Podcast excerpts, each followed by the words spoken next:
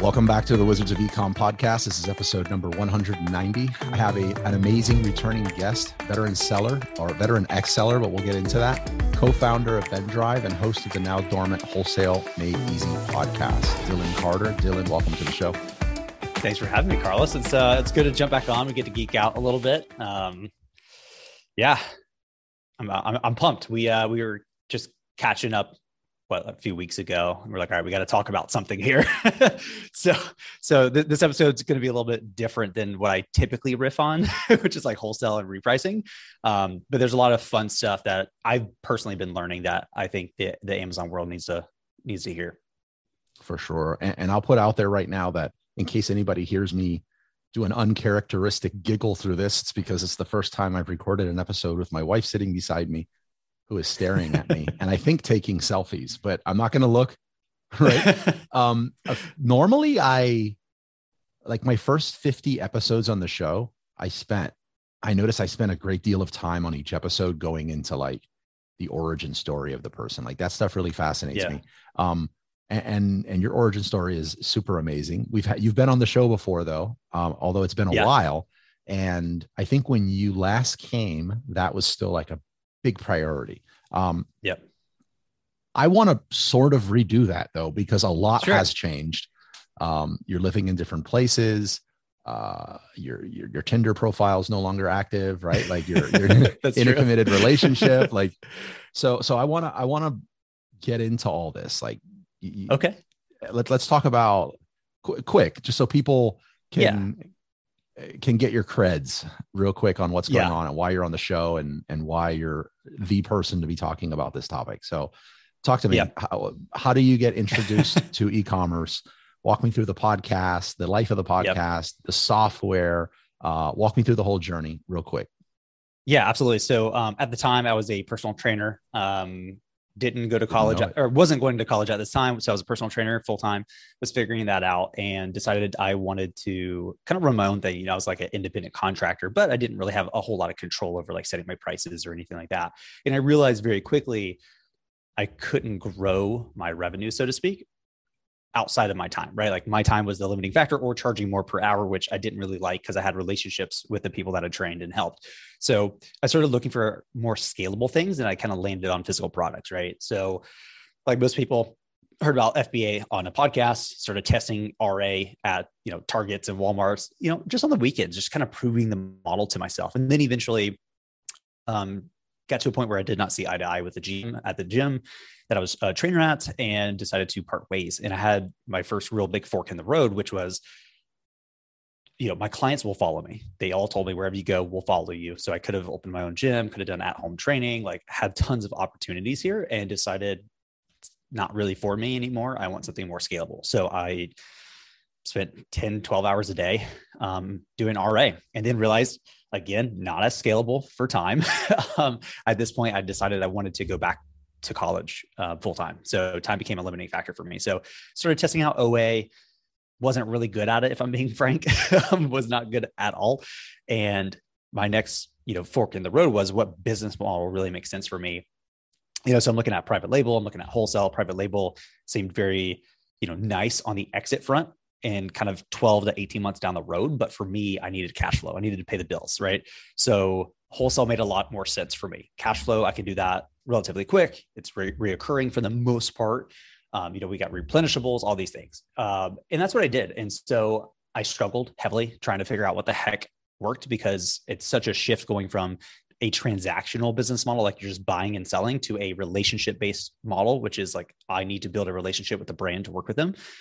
And eventually figured it out a bit and i kind of made a, a, hard fast rule where ra was paying the bills and i told myself i'm not allowed to purchase inventory unless it's wholesale. So i made it painful which is like it works for me. I'm just like if you know the easy route is just always going to be there so we need to eliminate it and create friction in, in the positive and so that's what i did. And so at this time i'm, in you know re- relatively toxic relationship trying to build a business trying to go to school full time eventually exit that relationship. Um, business starts to flourish um, I'm in school full time, doing well as a finance major, and then I happened to meet my now co-founder James. So I was DMing everybody on Instagram, saying like, Hey, I'm at six figures. How do I get to seven? You're, I see you're at seven. What's the difference here? And he was the first one to respond and be like, Hey, don't worry about paying me. Cause I was offering to pay them for, for their time, of course. He's like, Hey, don't worry about it. Let's just geek out. Right. and so we started meeting once a week and eventually found out he's a computer science major. He was in college at the same time I was. And, you know, we started kind of ideating on stuff. He had built Vendrive CRM that still exists today. You know, we realized we had a lot of similarities in our process. So, you know, I came on board and started running growth and operations there. And, you know, we learned a lot, failed a ton with that first software. Still exists, but, you know, it didn't get very big. It wasn't going to pay the bills, still won't. But then we pivoted and took all of the learnings from that first experience into what now is Aura. And that took off very quickly. So I then had another massive fork in the road, which was I'm in school full, I'm in school full time in like my senior year as like a pretty competitive finance major. I have a software company that's growing quicker than we can keep up with, and I have my Amazon business. And at this point, I had met my now wife, so I'm like something's got to go, and I decided I was going to stop being a seller, which was like super hard to to decide on, but went that route because I knew that I was going to make a bet on the software side, right? It's more scalable. I knew that I could eclipse my revenue in like three months with the software. And so I did that. I shut it down. Profitable business, shut it down. Um, it, really, for me, was not at a point where I could just go hire somebody and like take it on. Like he was paying my bills and like that was awesome. And like, you know, I was really starting to grow, which was fantastic. But, you know, for me, focus is paramount. It is absolutely critical. And I know just for my personality type, I need to be hyper focused on one thing. I can't go super distributed all over the place. So I made that decision and it was really one of the best decisions I've ever made. And now it's like four years later, Aura is still growing. You know, we're, yeah, now I'm in downtown Boston. You know, we, we have a small team of six. So it's uh it's been a roller coaster, man, and I feel like we're just getting started, which is absolutely bonkers. Um, but yeah, so we're we're we're kind of transitioning ourselves more so into the startup tech space now because we want to operate at a much higher level, and so there's a lot to come.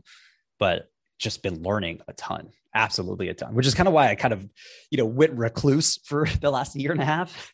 It's like we're just in the trenches, man. It's been awesome, but it's been a huge learning curve. I mean, everything I've done in the past year has been completely new, at least to me. Hundred percent. I got I got a few things I want to unpack with there, but one is okay. um really quick. You, you did I don't think you, you I didn't catch it or you didn't reference the wholesale made easy podcast. Like, can you talk about? Uh, oh yeah. at, at, what yeah. stage of your journey do you decide? Well, you know what? I'm going to mm-hmm. start a podcast, and what was your goals going in? And then sure. I think some one of the hardest things for a lot of people is stopping something, almost yeah. like wrapping up a season. Like my yeah. wife and I are still pissed about how Dexter wrapped up and a few others, but like wrapping it up on a high note. Like you seem yeah. to have pulled both of those off really well. What about that? Sure. Yeah. So I'm skipping a lot for brevity, but when we launched Vendrive CRM, I knew nothing about marketing growth. Like I've never done any of those things. So had to figure it out. And we realized, you know, we could build a community. And so what we what we decided on instead of selling courses because we knew wholesale, we're like, let's just teach for free build up an amazing community and say, hey, we have a software that can help you now that you know what you're doing. And so for two, two and a half years, every Tuesday evening, I'd get off, you know, I'd get out of class, go home, and then I would teach people how to source brands for wholesale live for an hour every single Tuesday. Um, so did that and then eventually realized, you know, podcast would be really cool. I'd always wanted to start one. And I was like, great, we have an opportunity here. And so from the outset, I wanted it to be a evergreen podcast, meaning I don't care about trends.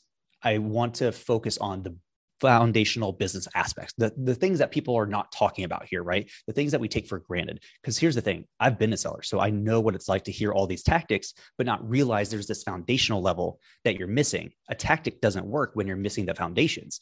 So for me, I was like, let's lay those. And I'm kind of getting sick of foundational pieces being you know hidden behind these very expensive courses. And there's nothing wrong with those right? Like i have no problem with it. But it's like there's so many people that could have succeeded but did it because they just were missing that last piece.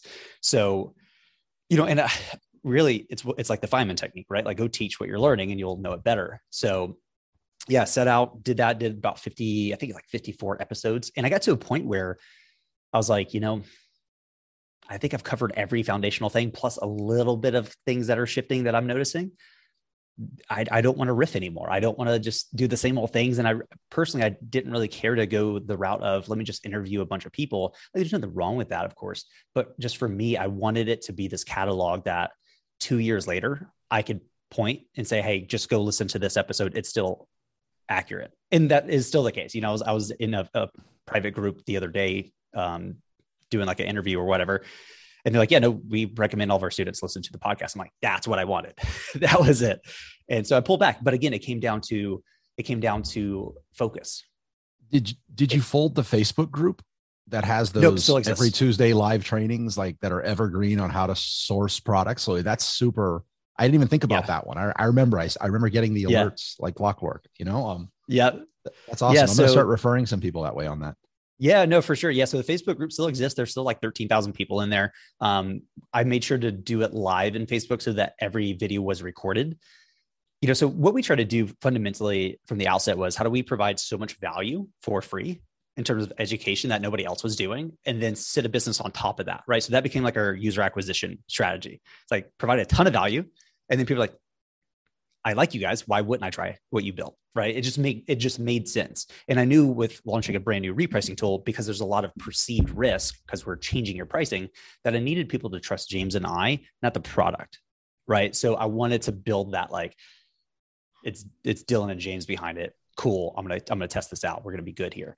And so that's what we did. Um, yeah. So the, sure. I, I, forget how, just how much we did, if I'm being a honest. Lot. Yeah, yeah, yeah, yeah you, you know the beginning of your of your story which i didn't i don't know why i didn't remember maybe like covid wiped it out of my mind but like the part about the gym and being a trainer have you ever yeah. read the hundred million dollar offer by alex Hormozi? no i have heard of it but i haven't read it i'm listening to it recently listened to it on a, okay. on a trip from tampa but it, eh, guy starts off with like a gym like gym and training okay, yeah. and stuff like that I, I, think you it just reminded me like what you were saying and and, and how you ran into issues of scaling as, as a yep. trainer so worth checking out though as a business too and just creating offers. Sure. Uh, what, what about ra you touched on ra so retail arbitrage mm-hmm. for anybody that doesn't know it.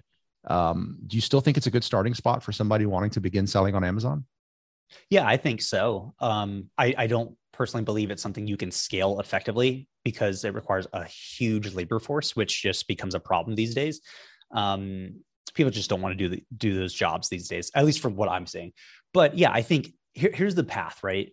You find out it's a thing, you go test it to see if it's real. You prove to yourself that it is, and then you make the hard decision of what route do I really take to build a business here, right? So it goes from awareness to proved I made a little bit of money, and by doing that, you're going to go the RA route because you just drive to Target and scan a bunch of stuff, find something that's profitable, send it in, sell it. You made some money, cool, and then you go, okay, I could make this a side hustle or a business, and then eventually and this is where a lot of people get stuck. They don't transition from business to company. It's a big big deal. Um, so yeah I, I think it's a good place to start. Yeah and and transitioning from business to company that's definitely something um, i'm catching up here personally with like what's going on since then before we dive into the in the meat yeah yeah for sure. Two other things like i just jot down quick notes while we're talking because I, I, didn't want to interrupt but you, you ever see the uh, people listening to this are going to think all i do is watch netflix and read books right but what did, did you watch the? I'm not a fan of his, but like the the Kanye West uh, documentary on Netflix. No, I haven't seen it. As a business person, uh, uh as a as a as a as a brand, it is worth watching. Um, okay. He, he he goes to this. I'll sum up like the part that I think is the most important here, and it just what you said reminded me. Like you, you have a successful business going on. There's college and all this. You decide to go all mm-hmm. in on this on this software, and, and it was this that's got to be a battle. Like who walks away from sure. something that pays the bills? Something that you, mm-hmm. you get those golden shackles if you will.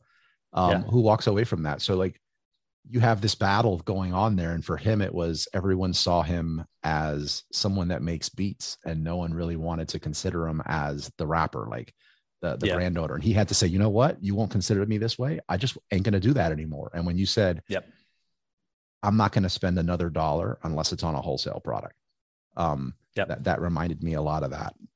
Worth watching, even if you're not a Kanye fan. Again, I'm not, I don't, I'm not a fan of the music. So, uh, but really good. The business side of that documentary yeah. is pretty powerful. Yeah. Um, I think ultimately you, you just need to realize what you want, right? So a lot of people, when I started becoming more public about not being a seller, they're like, what does this mean for me? I was like, nothing. It has nothing to do with you. It's a personal decision.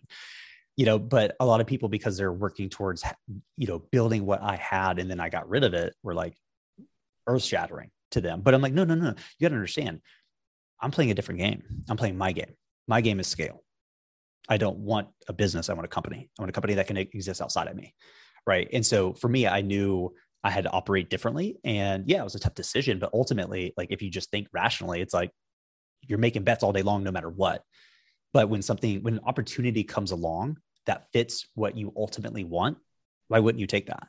Right. Like you have to be willing to see to see a little creak in the doorway, be like, yeah, I'm going through that door now because I've been waiting for that and it finally occurred. I'm not missing this opportunity.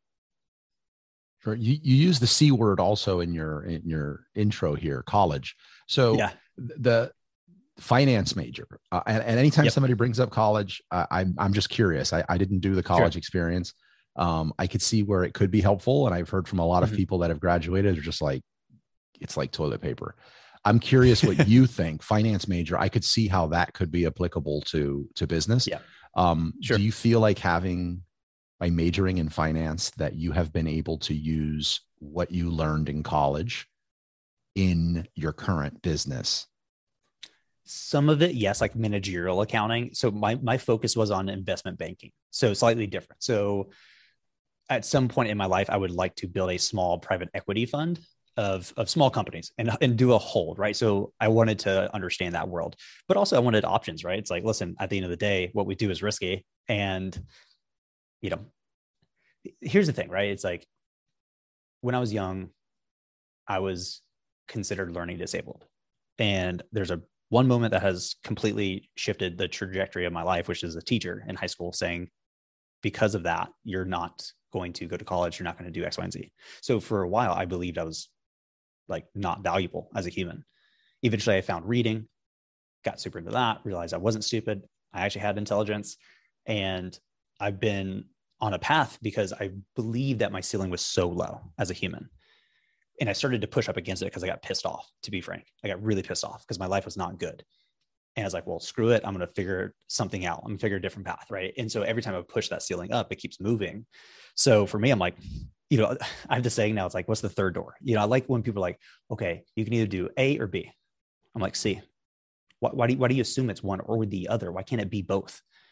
you know so people like oh well you know it's either college or entrepreneurship it's like why not both i mean it's going to make sense obviously you know but for me it, it, it did and it proved to myself what i was capable of. And nobody could ever for the rest of my life be like you're not smart enough. Based on what? Yeah i i love that. That that really speaks to who i am. Mm. um we're, we're very alike in that. Uh, somebody says you can choose a or you could choose b immediately says i choose c. And when they say well, you can't do that, I'm, I hear, uh, and I'm going to reference like an, a popular Instagram quote. And it's like when somebody says you can't do that, I'm, I hear that means I can't do it with you. And yeah, right. we move on. Right. So exactly. yeah, we're, we're very alike there. That that's powerful. That really speaks to who I am yeah. too. I, I, think that's some. I think we have a lot of stuff in common when it when it comes we do. to that. I also had like the LD label, the the, the EH yep. label. Like I had all that. Um, so yeah, cool stuff okay, I, I want to get into now. Like we, we we flirted with it a little bit. So um, the difference between building a, a business and building a company. Mm-hmm. Um, I, I don't want to put put a put a like put you in a corral on this. I want you to just like sure. free flow. But do you think sure. it would help first for you to define? Because I think a lot of people don't know the difference. They just think, oh, they're synonymous. Some people prefer potato, Correct. potato. You know what I mean? So can you yep. really define what the difference is, and then and then like drop some knowledge? riff. yeah, for sure. Okay, so the big difference to me, and this is just my opinion, of course. A business. If here's the thing, if you cannot leave for a month and continue to grow, you don't have a company. You have a business, right? Here, here's the thing: a lot of a lot of Amazon sellers will leave a eighty thousand dollar a year business, working forty or uh, sorry, an eighty thousand dollar a year job working 40 hours a week to go make 40 grand a year working 80 hours a week, which is fine because there's a stage you need to go through. First, it's yeah, you're building a job for yourself, but it's the perspective that ultimately comes to mind. A lot of people hit their little income target, you know, they hit six or seven figures and then they're like, I'm I'm happy here. But what comes next, right? Here's the thing. A lot of people, and I did this too, use seven figures. Once the company does seven figures, then it's like awesome. Nothing changes, guys. Nothing changes. There is no end goal that you're like, made it, I'm done. It doesn't happen. so you have to be thinking what comes next. And here's the big difference that I've learned over the past two ish years building a team. And I'm, I'm going to annoy a lot of people, and I, I apologize ahead of time. Virtual assistants are great and they have their use cases. There's a difference between having somebody own a task and owning a role and responsibility. Here's the thing a lot of sellers get stuck on building the team, getting outside of themselves, I, which I get it, right? It's a skill set. It's uncomfortable. Totally went through it myself, right? But here's the thing when you build an effective, amazing team where they truly own what they do and they're the best at it, you unlock so much growth. Everybody in the company here is better than me at something. Right. So, like, you know, everybody talks about this whole, like, you know, be the dumbest person in the room, but go do it. like, it's uncomfortable, but guess what? It is the most amazing thing because here's the thing when, you, when people are really bought into what you're building, what you're doing, they think differently a VA is going to show up and just do the task and go home. They're not going to be thinking about like, hey, like we could be doing it this way. Have we thought about this? Like ultimately, you need to shift from I'm going to pay somebody to do a task to I'm going to pay for that person's brain. Right? How do right? Because if it's just your brain, it's only your ideas. But here's the thing: if you have three people in a company, you have three different unique perspectives that could completely change the thing. I came in this morning. Um, I, I, flew in like 2 p or 2 a.m. last night, you know, so I missed a little bit on yesterday come in and the guys are talking about some incredible features that I've never thought about. I'm like, dude, this is the point. I could not have done that myself, right? It's like, yeah, I have cool ideas, but man, get the right people in here and it changes the game. And what's nice is you start to build out these little areas and departments that you get to pull back on, right? So that first hire, hiring Finn to take on customer support, because I did that full time as, as a founder for the first two years freed me up to go do more things and not just like I have more time, I have more focused time, right? I get to say, cool, you own that. We're going to set some KPIs here to make sure it's successful. I now freed up a great deal of my time to go say, let's go solve growth, right? So I'm a huge fan of saying there's growth levers and bottlenecks. At any moment, there's two of those bigger things, right? But if you can't free yourself from the bottleneck, you can't go to that next growth lever, right? And so a lot of people are like, oh, it's just task. Like, no, no, no, no, no. Don't don't hire a VA just to submit orders. Go go actually hire a buyer who's going to own that whole world.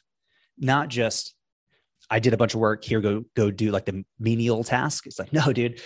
And it doesn't have to be in person, right? Listen, tons of people working remote these days.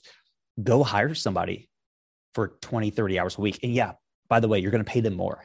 But here's the thing, man. People cheap out on labor all the time. And I'm telling you, it's the worst thing you could ever do go pay a bit more and get somebody who's really going to own this and stick with you for the next three years and they're going to be loyal and dedicated what, what would you i'm agreeing on that i was i was i was waiting at, to ask you can they be yeah. virtual as well or do they have to be in the office but totally. you answered that so yeah absolutely but, but out of curiosity though did you think that before covid um yeah absolutely i mean you okay. know we were a completely remote company up until peak covid and we actually moved in to an office space when everybody was going out of them. You know, we're in a different position, but yeah, I, I unless you're taking value away from being in person, I think it's completely fine, right? But here's the thing: a lot of people go, "Why would I pay somebody fifty to sixty grand a year to do something I could do?" It's because of the opportunity cost of what you could be doing. right? And like, Advil only goes so far. That's so true, right? And listen, at the end of the day, what are you, what are your biggest strengths? What are you great at doing? Right? What do you suck at doing? By the way, we all have those. So go find somebody who can complement you and do well. You know, it's it, it's so interesting. Here, here's my grand theory of the Amazon world. We're really good at, at being learners, but we never step outside of the Amazon ecosystem. In terms of knowledge. When we when we take a step back and we just look at like business fundamentals how, how does tech approach these things? How does you know manufacturing approach these things? You pull out and extract interesting tidbits that are hugely valuable that can set you aside or set you apart competitively right? A lot of amazon sellers like how can i compete? I'm like think differently right Um, and it doesn't have to be this crazy, like, I just had a massive light bulb. Go steal ideas from other industries. That's my favorite thing to do. Mo- like, model, model ideas. Yeah, model right. ideas. There you go. Exactly. Right. So, but, you know, it's one of those things where a lot of people ultimately it's easy to get to like the six figure mark. Like you can stumble your way to there as an Amazon seller. Like truly, if you give it enough time, right, you can do that. But when I talk to big sellers, I'm talking like 10 mil plus per year sellers, they have companies, they have teams, people who own certain areas versus others. And listen, if you don't want to do that, there's nothing wrong with it, right? There's no right or wrong way to build this here. If you just want a lifestyle business, that's cool too. But I think it it's a good point to bring up that you should explicitly make that decision. What, what, what are you trying to build here, right? Because a lot of people are like, oh, that person hit seven figures. I'm only at six. Okay, but is that good or bad? Like, what what's your target? What do you want to build here? Right. But once you can explicitly dictate what you're building, you can then start to reverse engineer it to suit your needs.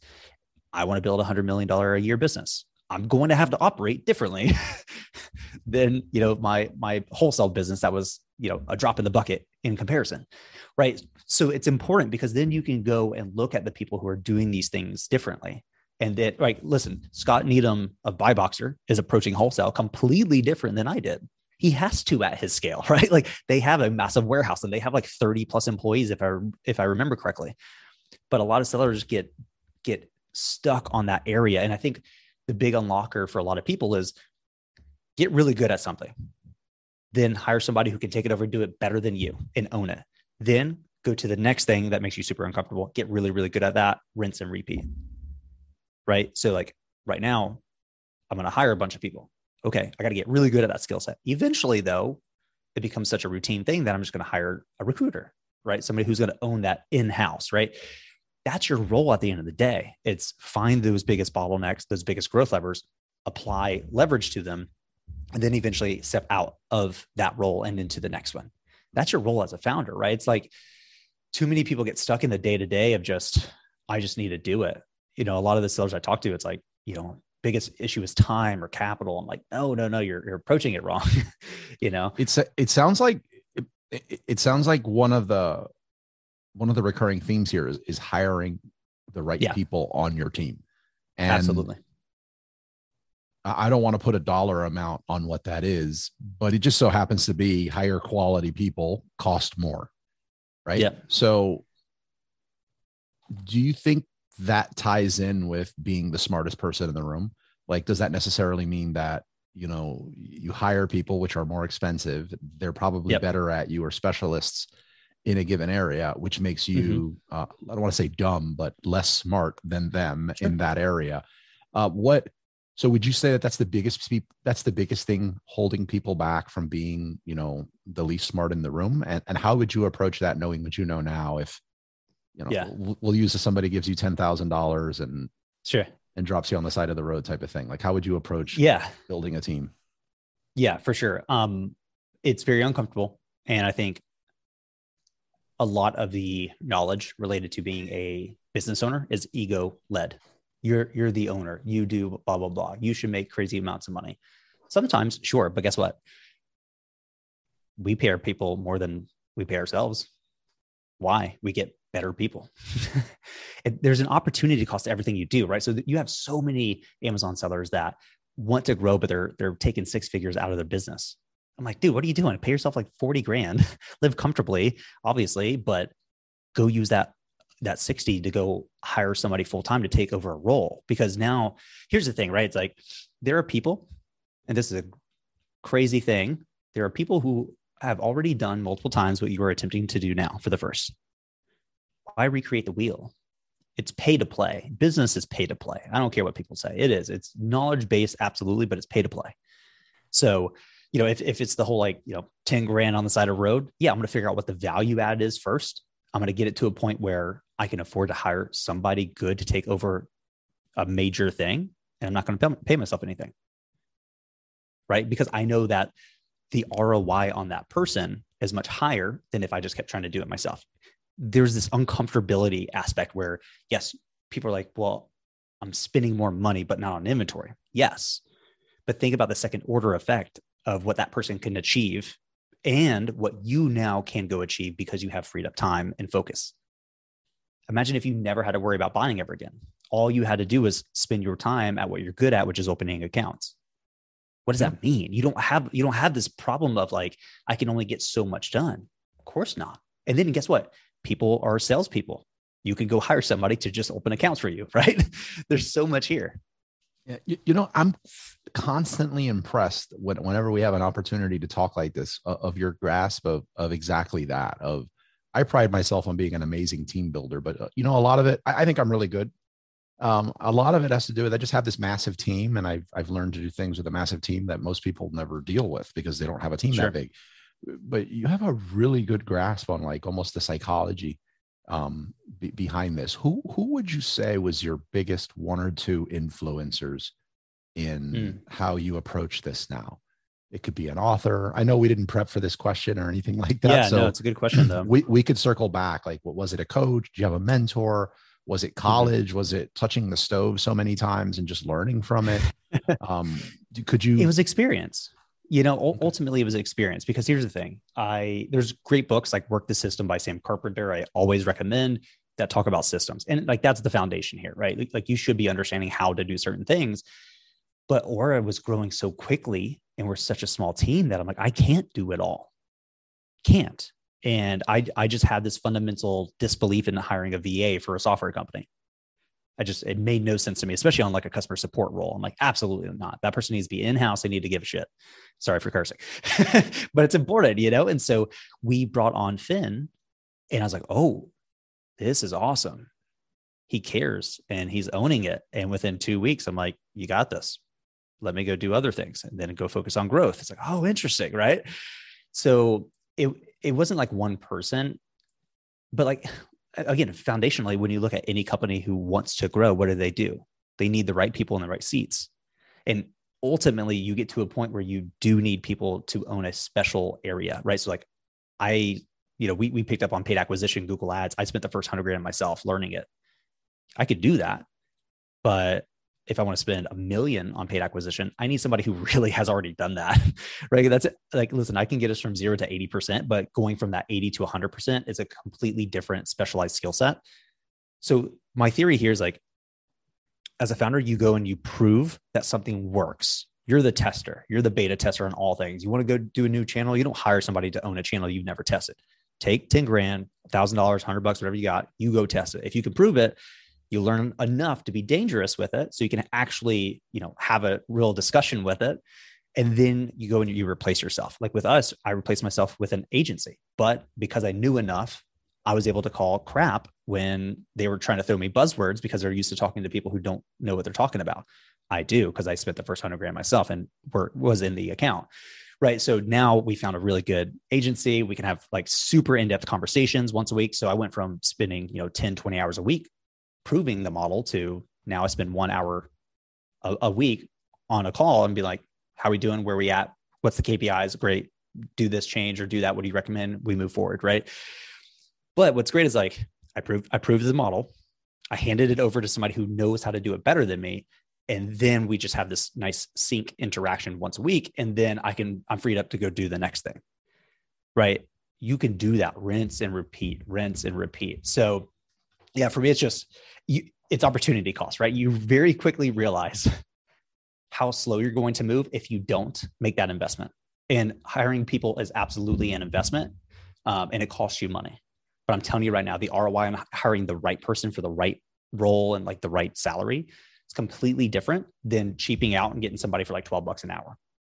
Completely different because that person's yeah. going to approach it and have ownership yeah, I 100% agree. Cheap is very expensive in, mm-hmm. in most situations. Yep. Um, so, so what do you, well, what, what, do you, what would you say is somebody listening to this decides they want to build a company and not a business, but while there is a lot of intermediate or, or self-identifying intermediate advanced listeners to this, I, I think those terms are very relative and it's true. Um, people could use a reminder of the basics sometimes. So what would you do here if person person starting with I don't know thirty thousand dollars, they're yeah. they're working a full time job or they're thinking about the transition, and you know thirty thousand dollars doesn't get you um, probably one specialist in my experience Right. in, in a lot of these powerful like it's not going to get Sure. you a, a badass salesperson like it's just not going No, to do it it's not. right so what how, how would you and you're suggesting the person get their hands dirty learn it Yes. do it but there's a lot of hats in the beginning oh, Um, there's always a lot of hats, right? We're a six person team and I still wear like 13 hats, right? Because some hats I just haven't fully proven yet. So it- it's something tells me that's a real 13 and not a random number No, it's real 13. so it, it's not even the money aspect, it's the mindset and perspective. Okay. So we're going to be way more like meta on the topic now. You have to understand truly what your role is. Your role is not to be a business owner, like ego, all that crap. Nobody, nobody cares about you. I'm sorry. Listen, a lot of people are like, oh, like, or is that this size? That's pretty cool. I'm like, yeah, but do you know how small we are in, in the realm of of SaaS and tech? like we're we're nobodies, dude. We don't know anything. You know, but here's the thing. Your role is to be a skill acquisition person. You acquire new skills quickly, right? You need to be a quick learner. It's incredibly important. Two, you need to be able to execute, right? So you have an idea. I think this might make sense. You go learn enough to execute to prove if it is or if it's not. If you then prove that it actually adds a ton of value, you scale it as far as you can. And then you say, great, I'm at a point where I really need to bring somebody in. But during that scaling part that you did, you probably unlocked enough revenue to hire somebody to come on board. And it's an investment, absolutely. Um, but here's the thing you're not just hiring people to hire people, it's not a cost center, it's an investment. So if you get really, really good at opening accounts and you happen to find somebody who is got experience with sales and like you can set them down and be like hey this is exactly how i do it but if you got a better way let's let's test. And you can structure a deal right? You can say hey listen um, it's early on. I'm willing to give you commission on whatever you bring in profit wise so it's kind of going to be on you but I'll, I'll give you like a base salary and then commission on top and we'll renegotiate after three months to see what really makes sense you have a lot of options here right but i think a lot of people are quick to go the administrative route for their first hires most of your administrative stuff can just be deleted it's just it's moving paper around is all it is. Can you give me some examples yeah. So there's a lot of data movement stuff that I notice happens. It's like, okay, I got information i'm here. Raising my hand over here. guilty guilty right. But here's the thing automation exists, right? Like most of the time, you don't need to hire somebody to move paper around. You just don't. You don't need an assistant. I'm sorry. A lot of Amazon sellers are doing like a quarter million in revenue and have an executive assistant. I'm like, dude, we do way more than that. And we don't have one of those because you have to be very critical. 250000 a year with a 9% profit margin and executive Yeah. assistant Yeah, exactly. For me, it's like what actually provides value. Okay, what task for a human, not a VA or somebody internal, for a human actually provides value.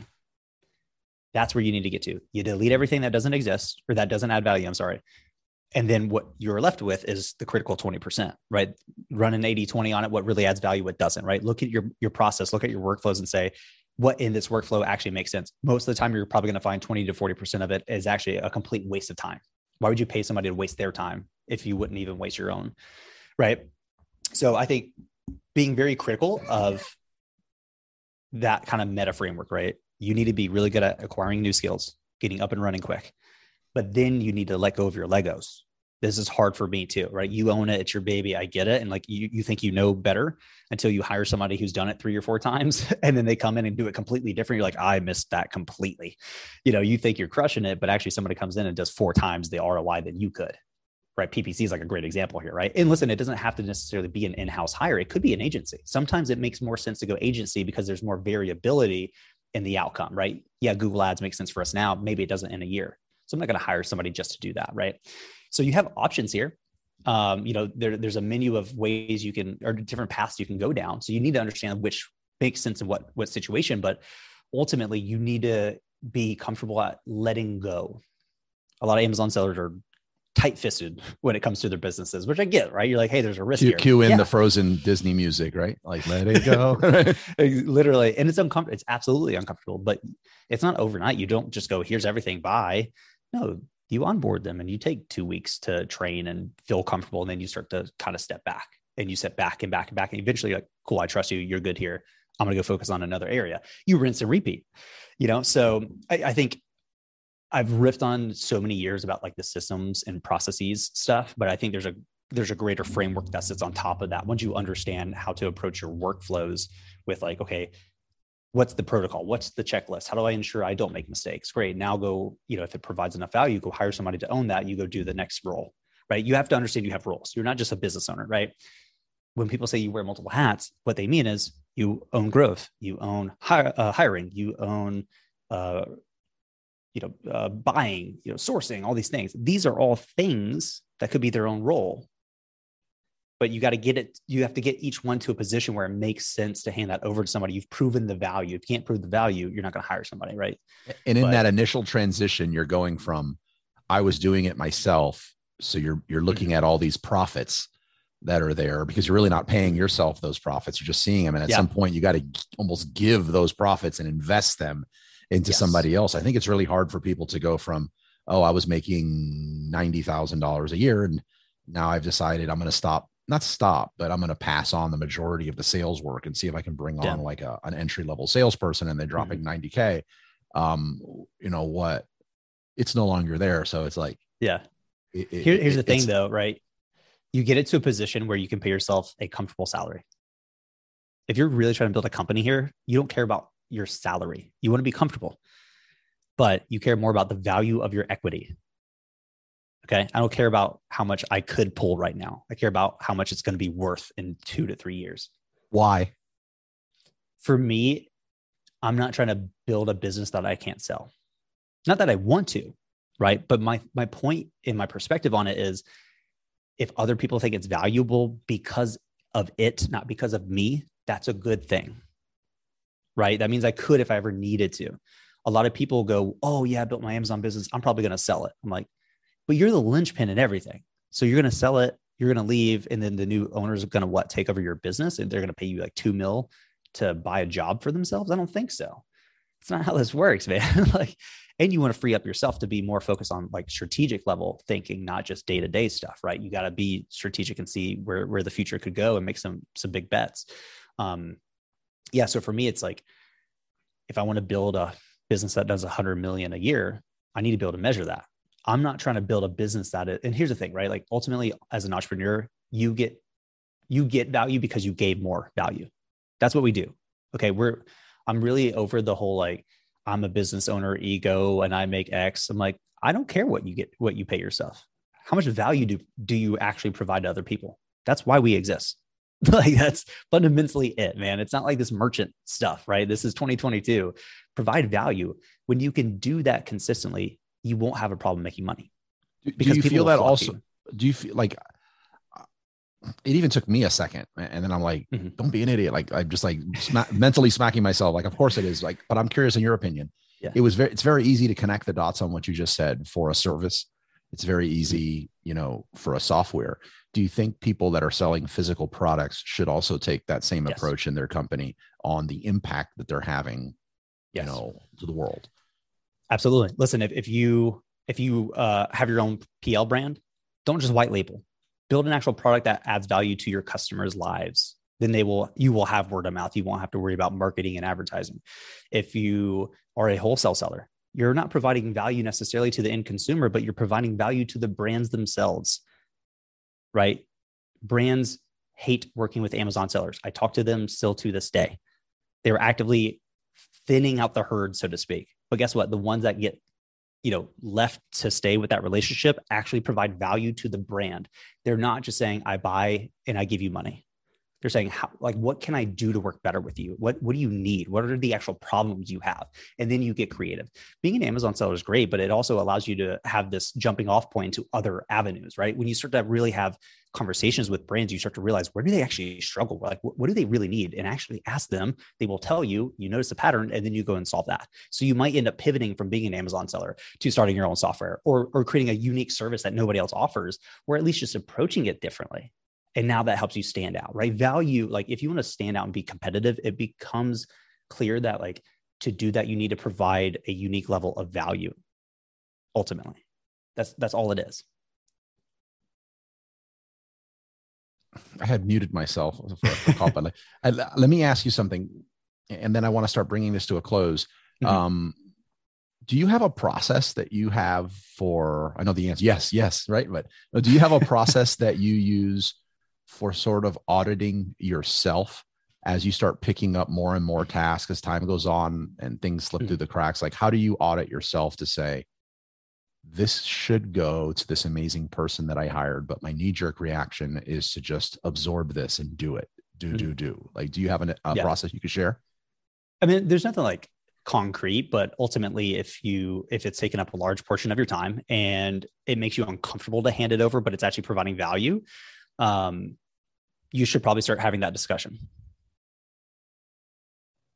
I love it. Um, I want to recap a few things. So, yeah, sure. Uh, d- difference between building a business and building a company. I have three. Ma- we covered a lot, but three major ones here is, um, mm-hmm. you know, one is be comfortable a good indicator is be comfortable taking a month off. If, if you could just take a month off and your business is running yeah. the same or better without you there, that's that's a good indicator that you know you, you've you, have you have built a company um, yeah. O- over a business. Another one is uh, your impact to society and helping others, and finally, um, you're comfortable pay, you're, you're paying yourself a comfortable salary, but you're more focused on your equity. Is that a good is that a good recap? Yeah, absolutely, absolutely. All right. I want to be super respectful of your time. If you can share best way for somebody else to get a hold of you, mm-hmm. anybody listening to this to get a hold of you rather. And if you can, what is your favorite book and why? Yeah, for sure. Yeah. Anybody can email me, Dylan at vendrive.com. I have no problem with that. Um, some time to respond, of course, but no, no problem there. You know, let's do the Wholesale Made Easy podcast. It's still up there. It's still evergreen content. Um, I would say those are the best ways. I'm not super social. I'm getting kind of more social on LinkedIn these days, but that's different. Um, yeah, and then you know, most impactful book for me has been Principles by Ray Dalio. Um, it's a very applicable book. It's very like process oriented, but it's also focused more so on like life and not just the business. Like it helps. It gives you a perspective shift, right? Like one of those one of the principles or the rules is, you know, one define what what you want. Two get to reality, understand what really is happening here, and then decide and determine how do you achieve one and you know in light of two right it's just stuff like that it helps you think more clearly um, and again you're stepping out of the amazon world which i think is always a good thing to do and it's just giving you a nice framework and a bunch of i mean this book is thick you know tons of examples of how to think about things differently Dylan, always over and over delivering. Thank you so much for your time. I look forward to having you again as a guest on the podcast soon. I know you got some really amazing things cooking on, yeah, on oh, the yeah. back end. So thank you so much for your time. And I will talk to everybody next week. Awesome. Thanks, Carlos.